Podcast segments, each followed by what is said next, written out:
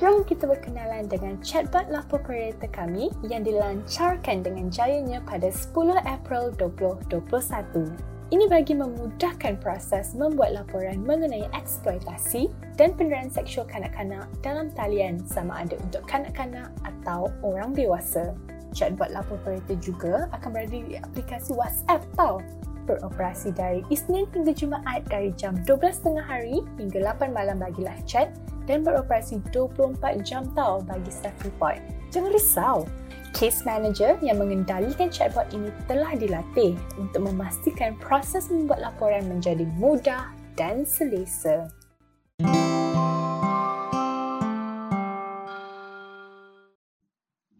Kita tidak dapat menafikan bahawa menghantar dan menerima nudes merupakan satu fenomena yang berleluasa dalam kalangan golongan muda dengan apa yang sudah diketahui oleh orang ramai mengenai bahayanya pemangsa atau predator di internet, ia mudah untuk menafikan isu ini. Walau bagaimanapun, ia tidak selalunya semudah itu. Pada hakikatnya, kita menghadapi banyak sebab-sebab yang memaksa kita untuk berkelakuan sedemikian. Ini termasuklah manipulasi dari seseorang ataupun pasangan kita, ketakutan dan kekerasan dalam perhubungan, serta kita tidak mengetahui masa dan cara untuk membela diri. Hari ini, kita akan membincangkan realiti menghantar dan menerima news dan cara memastikan diri kita selamat dan dilindungi daripada diambil kesempatan. Kita juga akan mempelajari mekanisme perlindungan kanak-kanak yang telah ditetapkan di Malaysia bagi menangani isu diugut oleh predator online. Bersama kami untuk membincangkan topik kalau orang ugut dengan news nak buat apa pada hari ini ialah Cik Goh Siulin.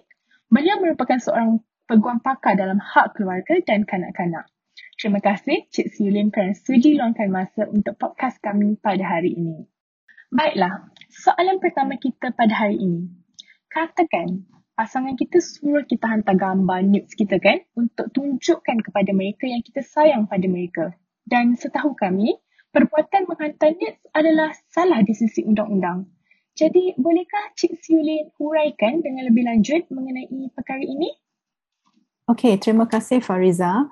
Berkenaan dengan seksyen undang-undang yang buatkan tindakan ini salah, saya akan rujuk kepada seksyen 292 Penal Code yang mana distributing and possessing pornographic material is punishable and saya bacakan uh, akta ni imprisonment for a term which may extend to three years or with a fine or both.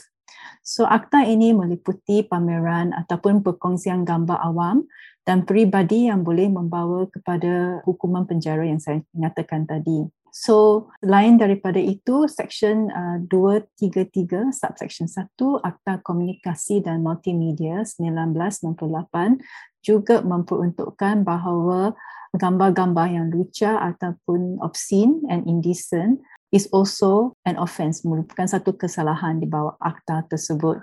Jadi secara kesimpulannya, jika seseorang itu menghantar gambar yang lucah di halaman media sosial ataupun berkongsi dengan pasangan, ini merupakan satu uh, boleh didakwa di bawah akta. Okay. Hukuman denda di bawah akta multimedia tersebut is very high, it's actually 50,000 ringgit atau penjara setahun ataupun kedua-duanya sekali dan ini bergantung kepada budi bicara mahkamah. Okay, kesimpulannya, if you hantar gambar nudes, ya, gambar bogel, it is a it is an offence. I see. Thank you so much, uh, Cik Sinu. Jadi memang uh, salah lah di sisi undang-undang untuk kita hantar gambar nudes dan orang yang menerima pun salah lah kan. Faham. Terima kasih Cik Siulin. Jadi kita move on kepada soalan yang kedua. Uh, ialah uh, apa yang berlaku ya jika kita sudah berada dalam situasi di mana contoh nudes kita tu telah digunakan against kita untuk pemangsa tu ugut kita dan kita ingin membuat laporan. Jadi sebagai seorang kanak-kanak, sebagai seorang yang di bawah umur, bolehkah Cik Siulin terangkan proses membuat laporan bagi isu sebegini? Bolehkah kita laporkan kes kita kepada polis jika kita masih bawah umur? Okay. Sekiranya sebarang tindakan jenayah dibuat terhadap whether is an adult or child, sebagai seorang kanak-kanak, lebih elok kalau kamu maklumkan kepada ahli keluarga, doktor ataupun child care provider dan sekiranya pemangsa ialah mana-mana daripada pihak ini elok juga untuk menelefon NGO semisalnya PS The Children, Women's Aid Organisation, Awam dan sekiranya di luar Klang Valley kamu boleh hubungi WCC Penang dan PWW Perak. Jadi boleh membuat police report tetapi dengan sokongan penjaga ibu bapa ataupun pihak JKM. Ya, Jabatan Kebajikan Masyarakat. They have a children's division. And adalah sangat penting apabila membuat laporan polis untuk menyediakan dan menulis laporan polis dengan teliti agar penyiasatan terhadap ugutan tersebut atau ancaman dan jenis jenayah diperincikan dengan betul. Okey, apakah elemen-elemen jenayah dinyatakan? Adakah jenayah itu berkait dengan grooming ke, kan? Domestic violence ke? So it's, it's actually can be quite complex. Jadi saya cadangkan sekiranya kamu tidak tahu kamu you are lost, then you must reach out, reach out to an NGO, reach out to your teacher, reach out to your parents. And then all these people will then guide you to lodge a police report. Don't go through it alone. The system is very hostile if you do it alone. I see. Faham, hmm. faham Cik Sulin. Jadi kalau saya dapat yeah. simpulkan, hmm. uh, kanak-kanak ataupun seorang bawah umur bolehlah buat report kalau dengan sokongan dan bantuan ibu bapa ataupun kalau tu yeah. Pergi reach out to NGO dan kena ada concrete yeah. evidence betul secara bertulis uh, atau So if it's like an online crime, sextortion ada WhatsApp mm-hmm. ke or you know images ke, semua ni kamu perlu untuk simpan keterangan. So make screenshot, keep the email. If there is a uh, visual content, semua simpan original. So even the device itu nanti bila polis membuat investigation, all these devices may be kept by the police. Right? I see. Jadi hmm. simpan sekali screenshot, yeah. emails, conversation yes. semua tu ya. Yeah. Faham. Yeah. Jadi jangan report seorang diri sebab it can be a very um, difficult process and I hope that you will get the support, you know, reach out to the NGO, teacher and to your parents. Betul betul. Terima kasih Cik mm. Filin. Dan kalau mm. ada mangsa juga, di sini boleh juga reach out kepada NGO kami di Lapor Predator ah, yeah. untuk membuat laporan. Mm. Yeah. yeah. Betul. Of course, of course. yeah. Betul. Okay. Mm. Baiklah. Untuk soalan seterusnya pula, apa yang akan berlaku setelah kita laporkan kes di mana seseorang mengugut news kita jadi, uh, bolehkah Cik Siuling terangkan sedikit mengenai proses penyiasatan yang akan dibuat oleh pihak polis? Okay, uh, ini dalam konteks kanak-kanak ke? Uh, kita fo- mungkin kita fokuskan kepada kanak-kanak dahulu. Okay. Uh. Um, sekiranya kanak-kanak mangsa sama ada kanak-kanak lelaki atau perempuan pertama sekali mangsa akan ditemuduga oleh polis di child interview center Okay, di Child Interview Center tempat yang selesa untuk kanak-kanak ada juga um, what we call patung, patung yang ada anatomi uh, sexual organ. Jadi semasa interview tersebut lazimnya akan divideokan sebab semasa kamu menerangkan apa yang terjadi kepada kamu. Okay, so if it is a actual physical one, they will ask you to play it out if it is a online abuse of course all the online itu image-image uh, atas talian akan diberikan kepada polis lah. Kemudian itu selepas mangsa memberikan uh, keterangan atau statement polis akan memanggil saksi-saksi dan lain misalnya pemangsa akan confiscate telefon atau laptop atau you know device-device lain yang digunakan untuk membuat jenayah tersebut dan sekiranya terdapat bukti yang secukupnya IO akan menghantar investigation papers atau kertas-kertas siasat dan sekiranya pihak prosecutor berpuas hati that there's enough evidence then mereka akan keluarkan charge terhadap pemangsa. Itu secara brief ya. Tapi ini dari segi jenayah. Tapi kalau dari segi um, you know I, tadi saya mention ada itu MCMC kan? Malaysian Communication and Multimedia Commission. Di sana uh, mangsa boleh menulis kepada MCMC untuk image-image itu diturunkan. Mm-hmm. uh, they have a, on their website ada itu email hotline. Jadi harap mereka mengambil tindakan lah oleh MCMC sekiranya di naik muat naik atas uh, website ke or what other public platform. I see. Hmm. Faham. Jadi ada hmm. dua lah sebenarnya. Hmm. Satu criminal action, satu lagi yang MCMC untuk take down the image tu kan. Faham. Email. Yang ketiganya juga ada option untuk buat itu civil remedy like m- mungkin you, hmm. your reputation loss right like macam is like defamatory you cause you to lose your face your reputational loss then you ada itu tindakan civil untuk mengambil injangsi untuk tidak keluarkan image atau tidak to share don't share the images and to take back the image from the uh, perpetrator so there's a civil remedy but of course civil remedy is expensive you have to get a lawyer. Yeah. So the best would be the betul, betul. criminal and the MCMC. I. Hmm. Faham. Dan ini terpakai kepada kanak-kanak jugalah kan? Miss, ah, yes. Uh, Sulin yang untuk civil remedies tu? Faham? Ah, yes. Tapi kalau civil remedies tu, uh, pihak kanak-kanak sebab mm-hmm. bawah umur perlu diwakili oleh guardian. Guardian ataupun parents mm. lah kan? Hmm. Faham. Mm. Baik, baik. Like guardian at lighten. Mm. Terima kasih uh, Cik Silin untuk penerangan yang mengenai proses penyiasatan tu memang banyak proses yang perlu kanak-kanak tu lalui kan? Ya. Yeah. Jadi lepas penyiasatan, selepas report polis dibuat, sebab there's Article 12 of the Child mm-hmm. Rights Convention on the Rights of the Child. So, selepas report dibuat, pihak kanak-kanak atau pihak mangsa berhak untuk dimaklumkan akan status investigation. Uh, Jadi, dua minggu selepas report dibuat, terdapat section dalam Criminal Procedure Code bahawa terdapat duty ataupun tanggungan tanggungjawab ya polis untuk memaklumkan status investigation kepada the victim. Okay, and kalau ada sebarang tarikh-tarikh mahkamah juga this there is a right to be informed about the hearing dates. I see. Ini section 107A of the child uh, Criminal Procedure Code. Criminal Procedure Code. I see. Yes. Baik, baik. Terima hmm. kasih Cik Silin. Sangat-sangat uh, okay. informatif mengenai itu. Terima kasih. Hmm. Dan yes. mungkin kita boleh beralih kepada soalan seterusnya.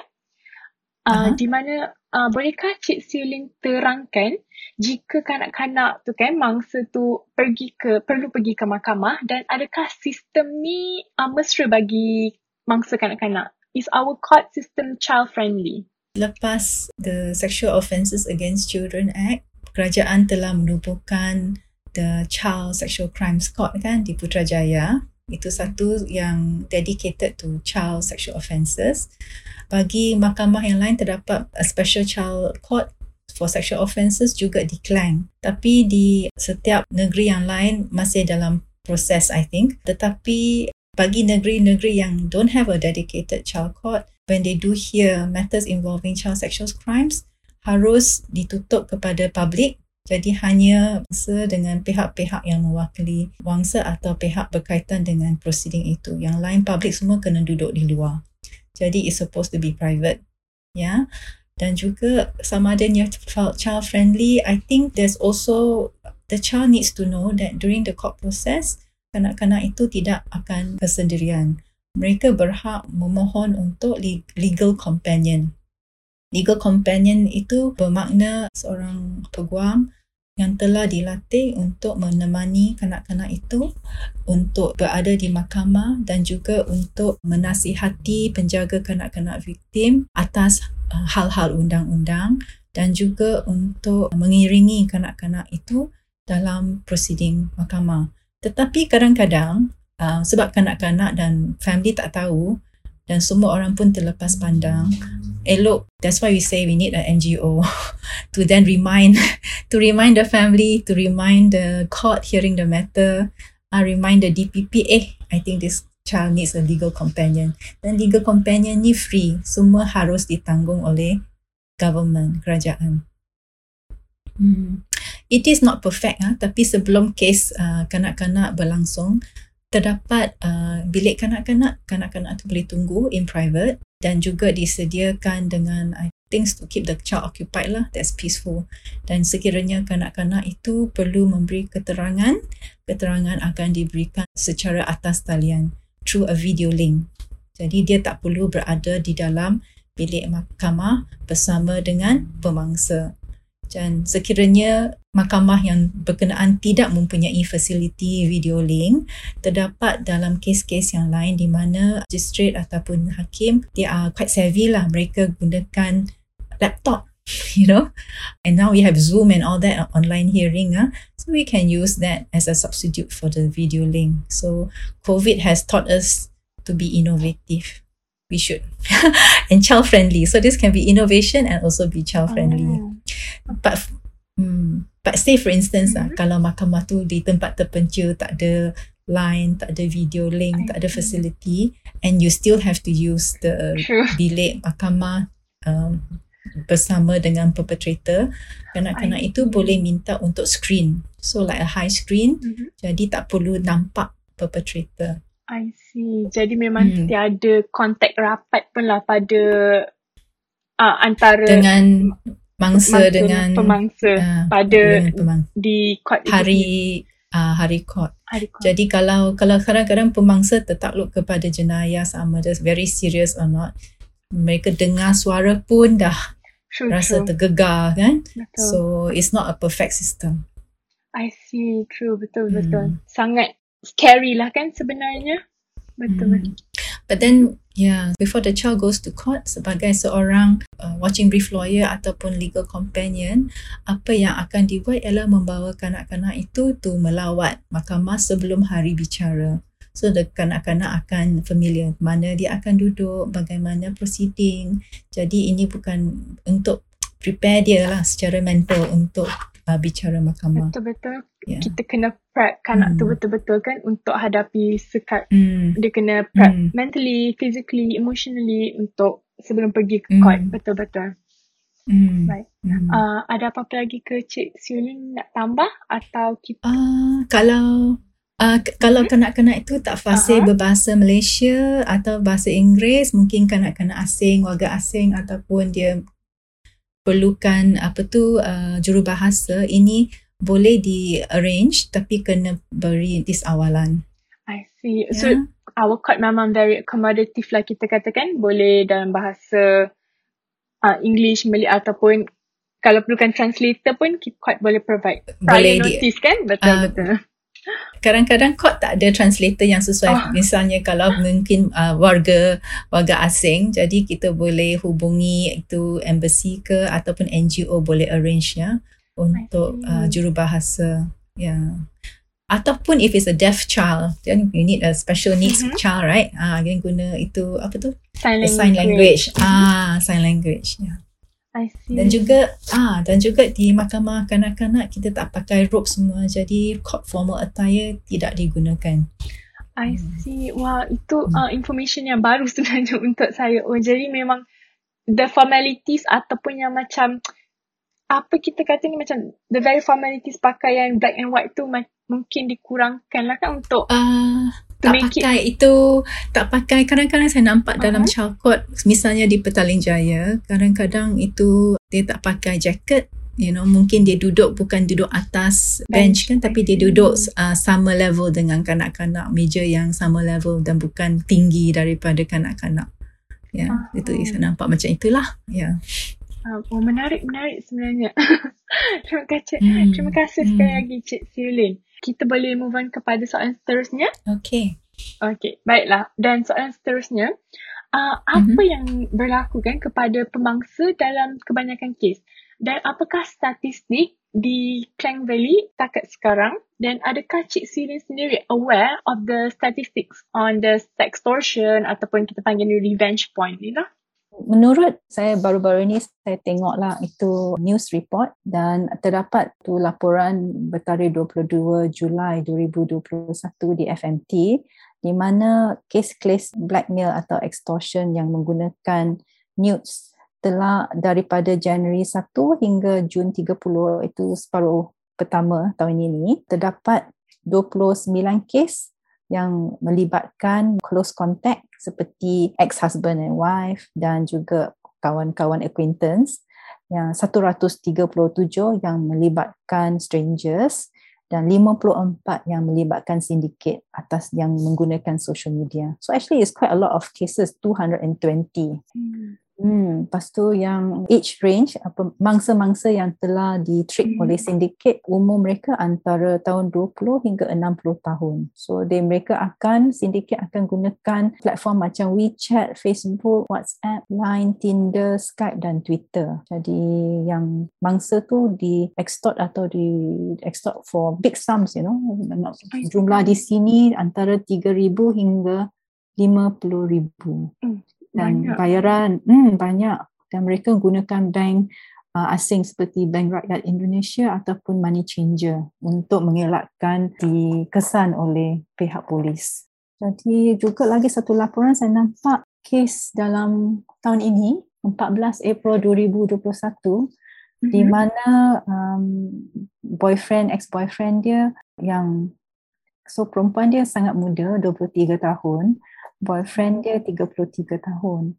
Jadi mereka dia telah menekan perempuan itu untuk exercise on the exercise bike in the nude. Jadi dia suruh buat gambar macam tu. Lepas tu dia akan extort. Dan lepas tu dia terpaksa menggunakan, mendapatkan loan daripada loan shark untuk membayar dia punya ex-boyfriend. Jadi jangan diterperangkap lah by all these online lovers. Betul, you must betul. ask for help. You must ask for help.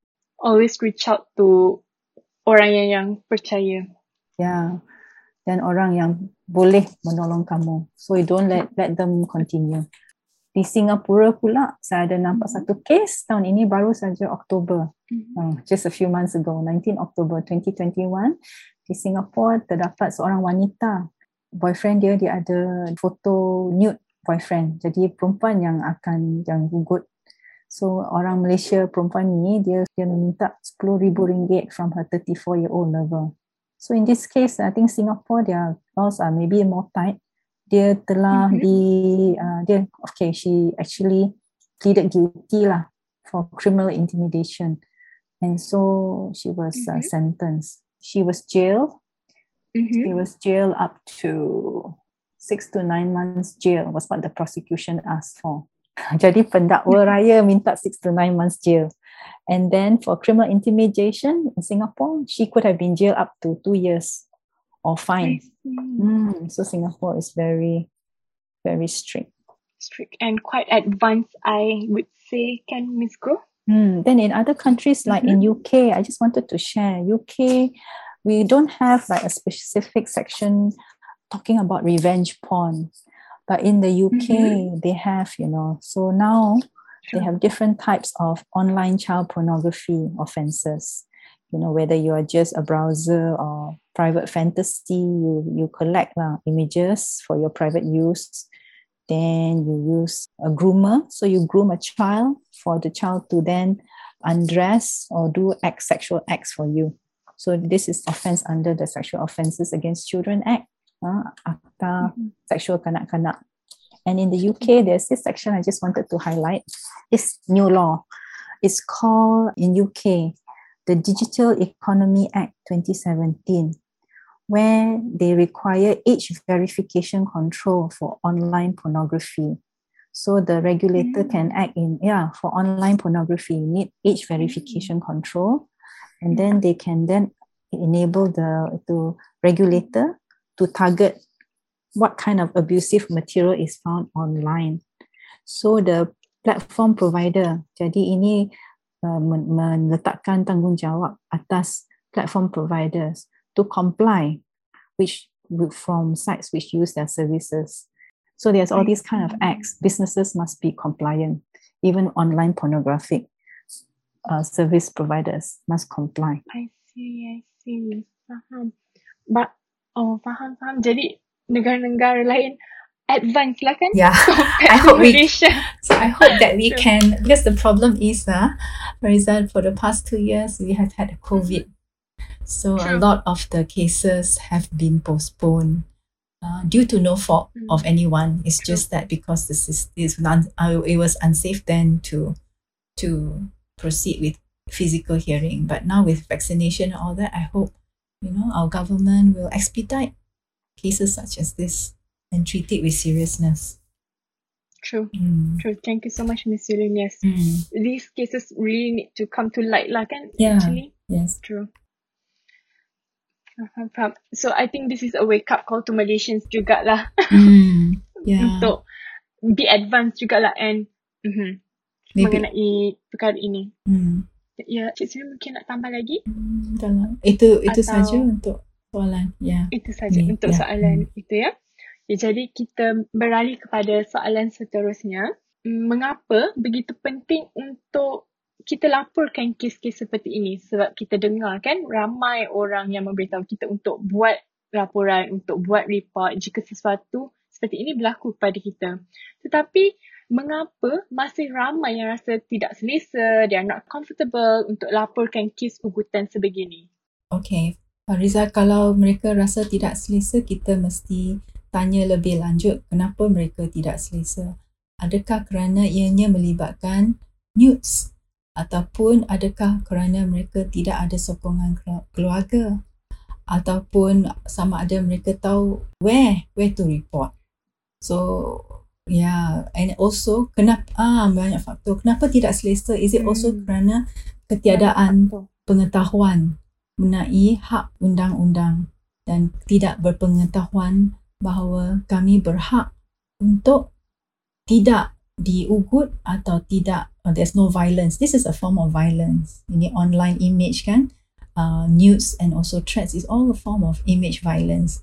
May not be physical violence, but it is still violence yang boleh menyebabkan trauma kan, mental trauma, psychological trauma dan kadang-kadang seperti uh, when you talk about extortion in the context of family, it is a form of domestic violence. Like say for instance suami isteri kan, is also a form of violence. Jadi kenapa kenapa penting untuk melaporkan kes? Kerana we want that action to stop. One. Keduanya, we want you, we want the mangsa, we want justice. Kita mau, how to say justice in Malay? Keadilan. we want Keadilan. keadilan. We want just yeah, we want justice. We want to uphold your human rights, menegakkan hak apa human Hak rights asasi kamu. kamu. Faham. Ya, hak asasi kamu. Ya, jadi itulah sebabnya penting untuk melakukan kes dan tambahan lagi agar perkara yang sama tidak dilakukan kepada mangsa-mangsa lain. Betul-betul. Tambahan lagi seperti Cik Siulin katakan tadi, ada law kan sebenarnya yang protect uh, mangsa. Ada law ada- yang protect mangsa. Mangsa So kan. Mhm. Ya. Jadi ada tu Dr. Kolekti Suhakam Commissioner dia kata the law is your superpower.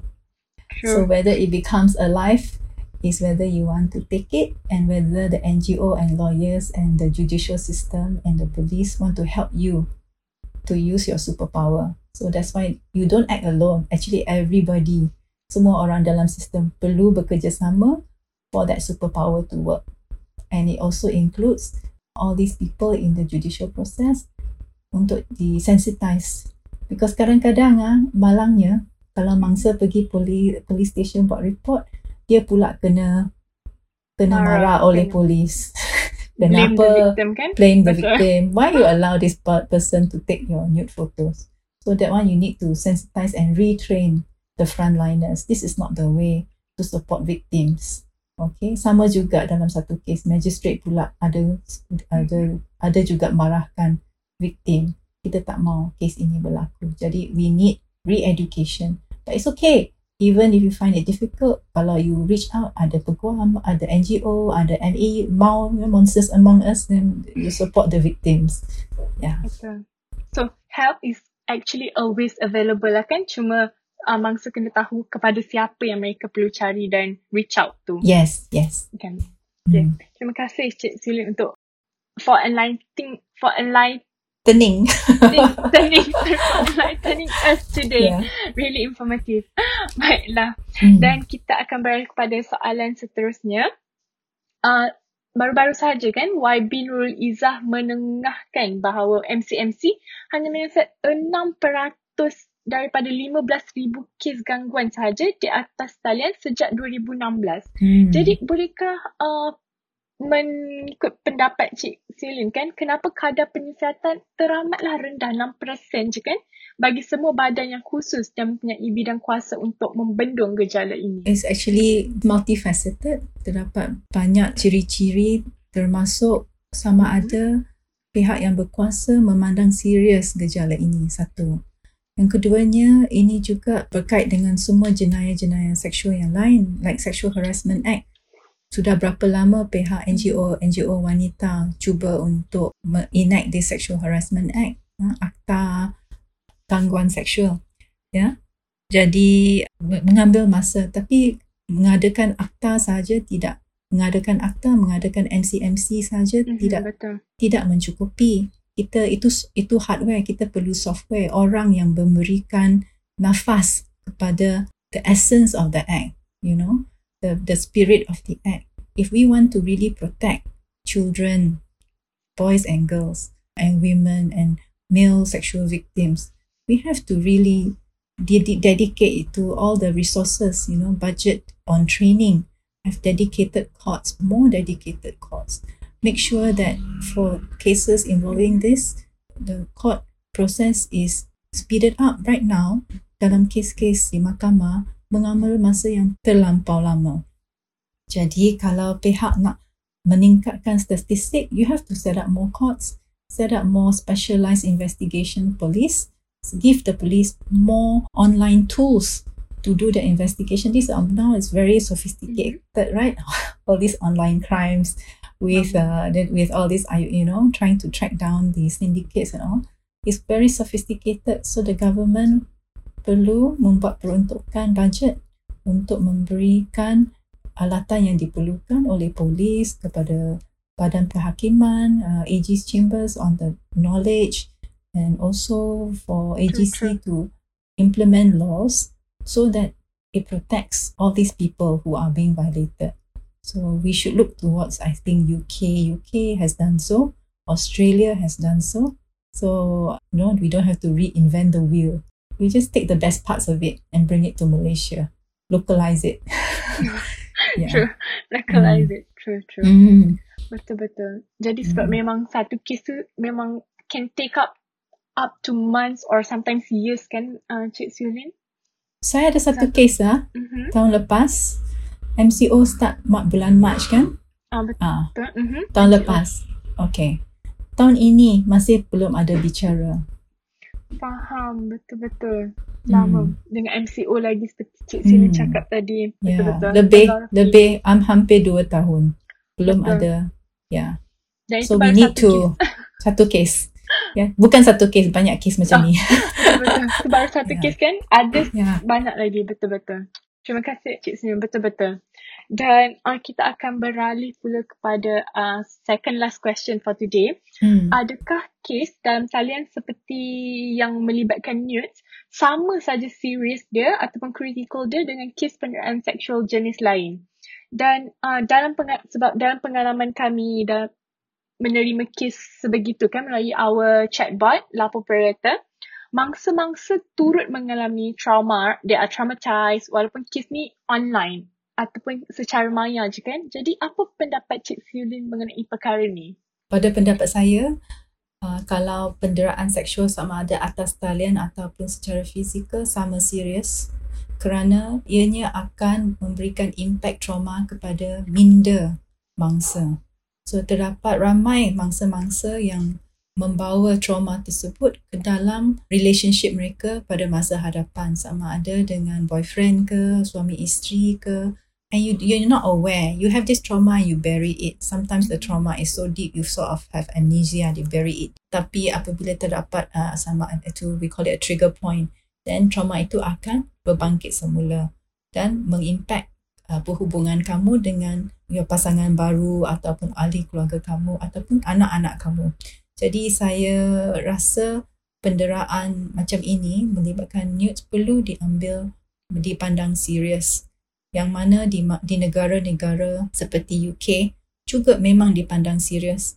Dan selain daripada tindakan jenayah kita perlu pihak Jabatan Kementerian Wanita JKM semua perlu juga menyediakan sokongan uh, mental sama ada secara counselling untuk memberikan peluang untuk mangsa untuk mendapatkan healing you know healing from the trauma you know. Jadi mereka boleh menenangi emosi-emosi yang rumit to process the what they have gone through. Ya, jadi saya rasa memang serius. Hanya mangsa ini ialah mangsa silent victims. Hmm. Macam domestic violence, silent victim. Tapi the trauma is there. It's just that you cannot see it. Yeah. And then juga kalau you punya photo and all that is online, right? I forgot to say just now. You can also write to Google, to their complaint platform. So that when people Google your name, you don't want them to see your nude photo kan? You can write to the complaints platform on Google and ask them to remove all your nude photos and pictures that are linked to your name. And because if you are a child, they will act on it faster. Hmm. So there's one one avenue that uh, mangsa-mangsa boleh consider lah tulis kepada complaints platform di Google untuk menurunkan image-image lucah yang telah dimuat naikkan ke internet. Lagi satu terdapat this app which was developed in Canada. So I wanted to share this with your listeners. It is Project Arachnid. A-R-A-C-H-N-I-D.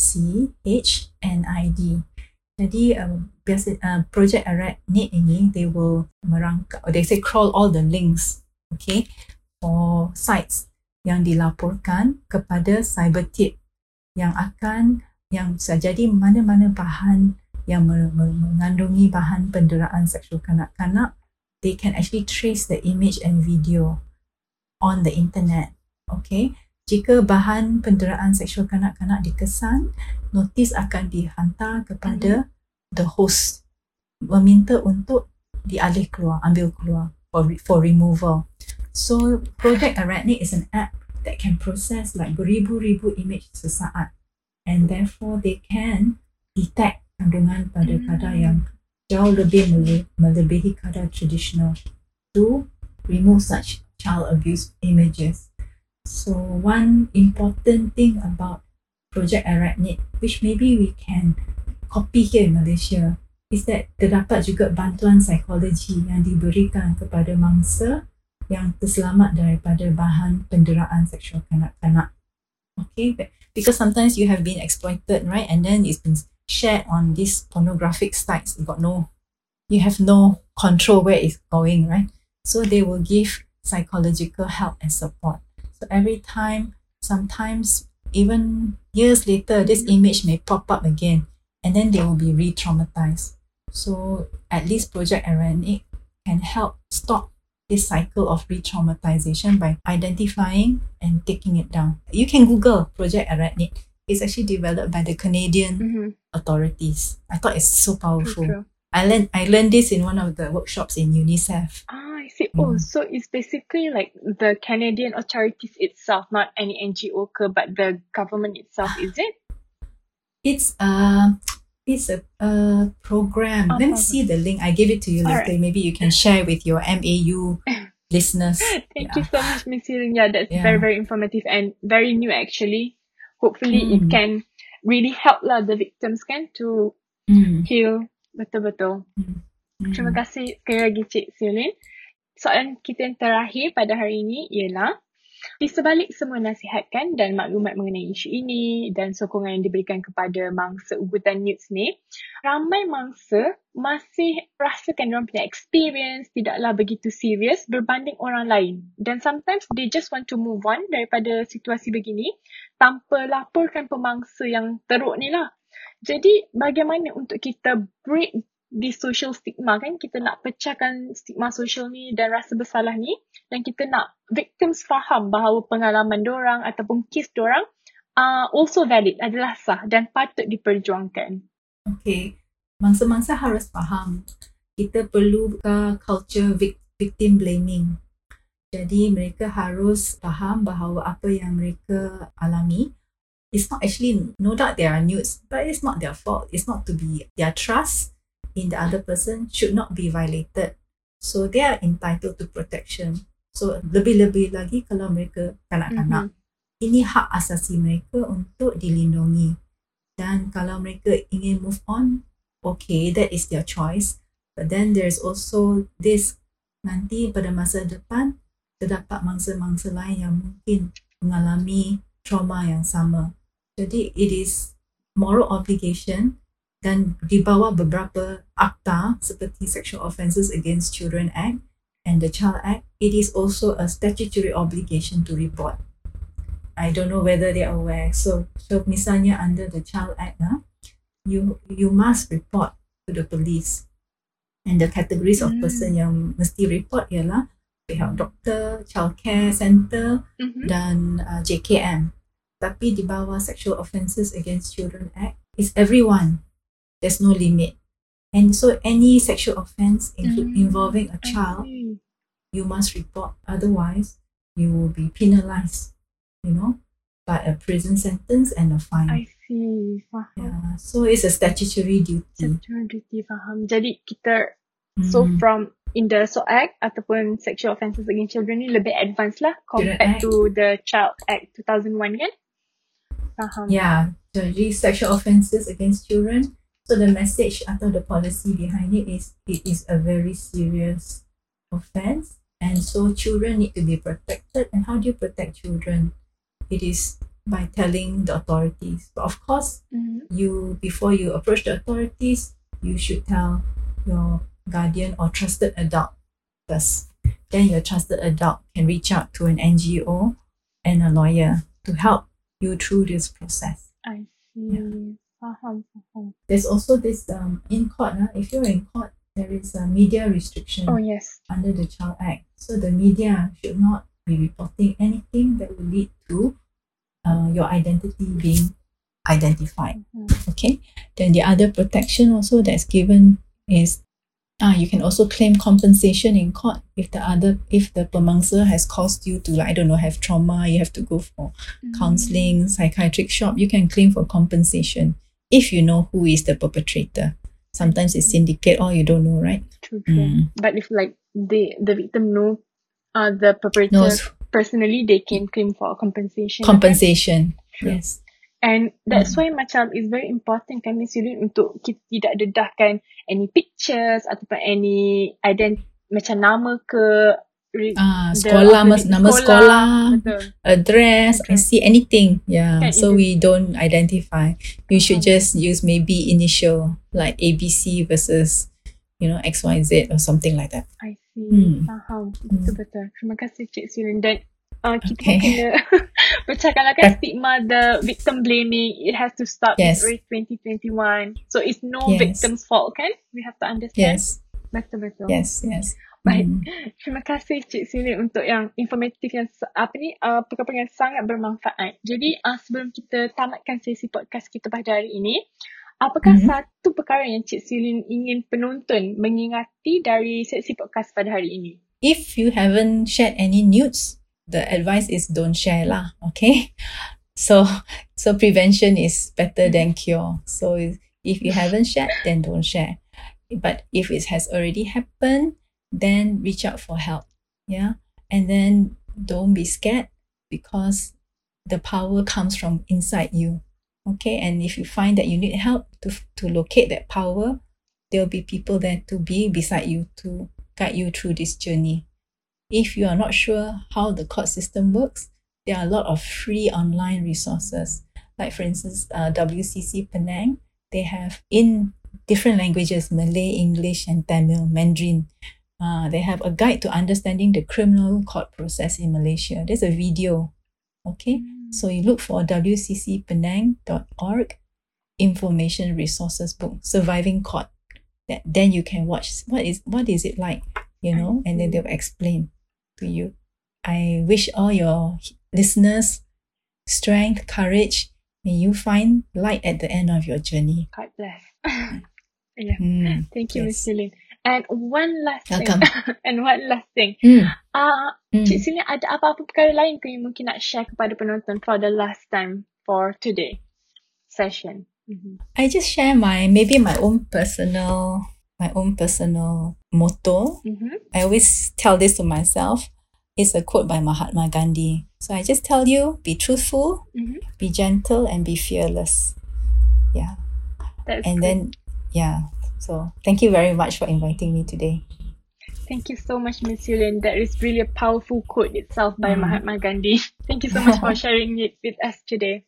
Jadi, sekian. Itulah sesi podcast kita pada hari ini mengenai topik kalau orang ugut dengan youth, nak buat apa? Terima kasih sekali lagi kepada Cik Silin di atas perkongsian sangat-sangat bermanfaat dan sudi meluangkan masa bersama kami pada hari ini. Kita jumpa lagi pada sesi yang lain untuk membincangkan topik-topik menarik dan bermanfaat seperti ini. Hashtag Safer Internet, Safer Childhood. Terima kasih.